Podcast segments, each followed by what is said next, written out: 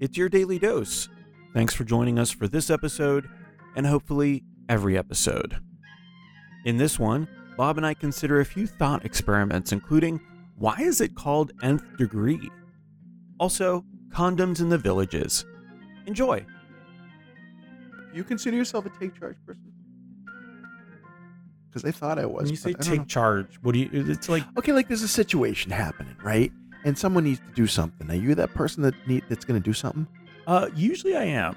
Yeah. Usually I am. It's interesting because I do feel like I'm a very passive person most of the time, but there are situations I'm in where, and uh, you know, one good example is somebody asks you to help move, Yeah. and you get over there the day of the move, and they're not organized.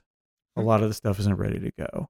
Like that's when if I if it raises my ire, I will definitely take more charge Oh, interesting. if it's a situation where something should have got done and now I'm mad, then it's going to get done and I'm going to tell everybody what to do. I'm going to overcome sort of this idea that, you know, people probably don't want me telling them what to do and I can probably I'll just go with the flow and stuff like that. well, so, but you yeah. see the order is needed, you step up, but you have to be mad first. You got kind of Hulk thing going there first. I do need it's a Dr. Jekyll and Mr. Hyde type Yeah. of situation. I bet that actually confuses people sometimes. You know, because you are you're an easygoing person in my existence. You know, you don't seem like very pushy at all. Uh, and if you convert that, like I've I have a disc profile that I've done of myself, sure. and I'm a high I with a high supporting D. Yep. High I is influencer, which means you want everyone to like you. I mean, you know me, so you know the I in Yeah. me, right?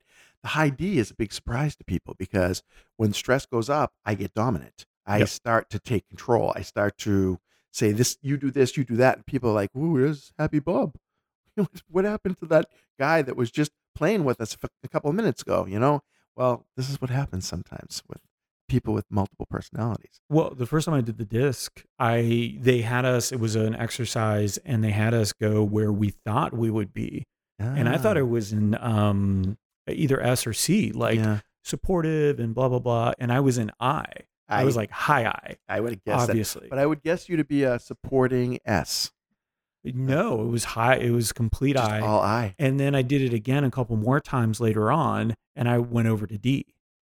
Oh, Yeah. interesting. Yeah, so I, I think those things are actually pretty valuable. Yeah. Oh yeah. um, like strength finders, Strength finders, um, astrology, um, the Cosmo quizzes. yeah, you Wait, know like that's how we which learn who sex we in the are. city character are you um i am disappointed by my house in uh uh harry potter oh, okay. What house did you up in? gryffindor What? Why would you be? I think i want everyone- slytherin Okay, i How feel many like i'm a want slytherin. Slytherin? i think a lot of people want slytherin because the evil. Because I mean, th- what I, so here's the thing i think that's a misunderstanding okay. I don't think they're all evil. I just think they're more they're more apt to get their way because they're good at manipulating people. I don't see that as evil at all. no, I said as Republican. Yeah.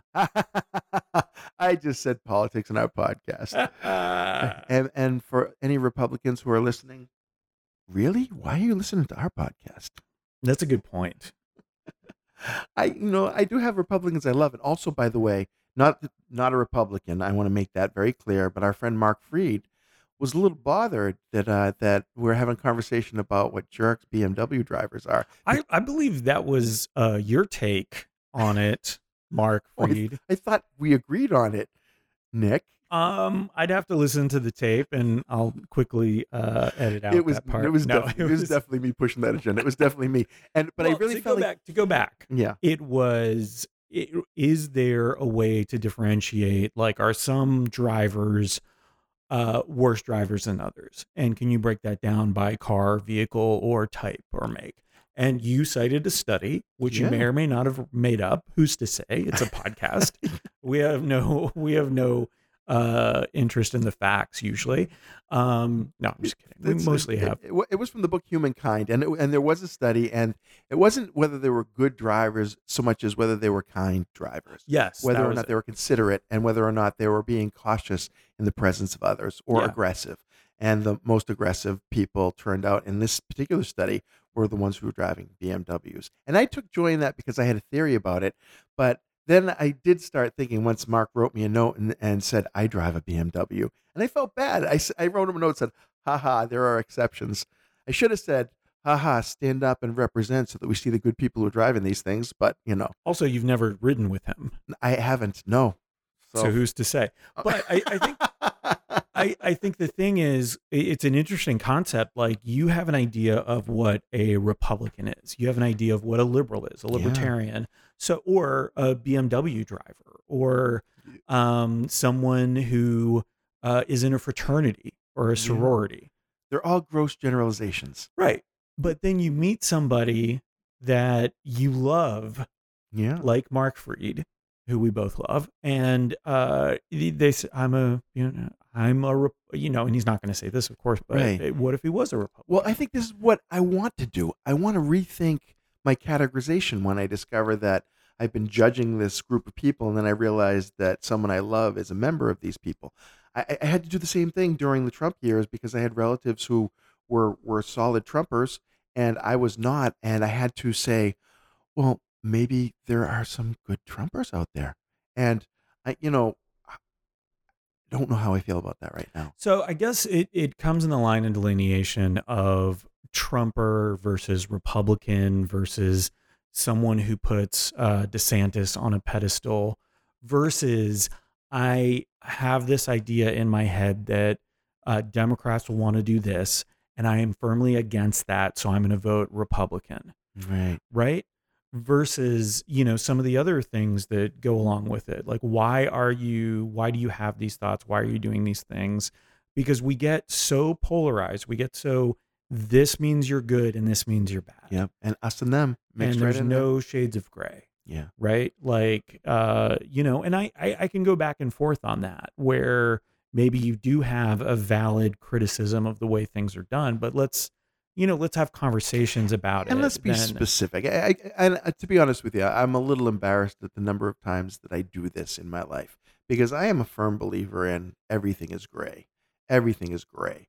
But every once in a while, I find myself firmly encamped in black or white, and and I have to be brought back to it. And I think, to tell you the truth, Mark's comment was a little bit of that for me. yeah and and I want it to have that effect. I want me to go, okay, you know something, you can yak and talk all you like, but I don't really want to be, I don't want to be a polarizing podcast partner. You know, I want to be, I want to be a person who looks at things as objectively as I can. I'll offer an opinion, and if I learn that something different is occurring other than what I believe is occurring, I want to learn. You know, I want to evolve. Hello, friends. It's Bob. It's a good thing to evolve and to change. Darwin says it's the biggest thing that separates the species that survive from the species that perish. I'll take survival, thank you. For this part of my evolution, I'm working on eliminating global black and white judgment words.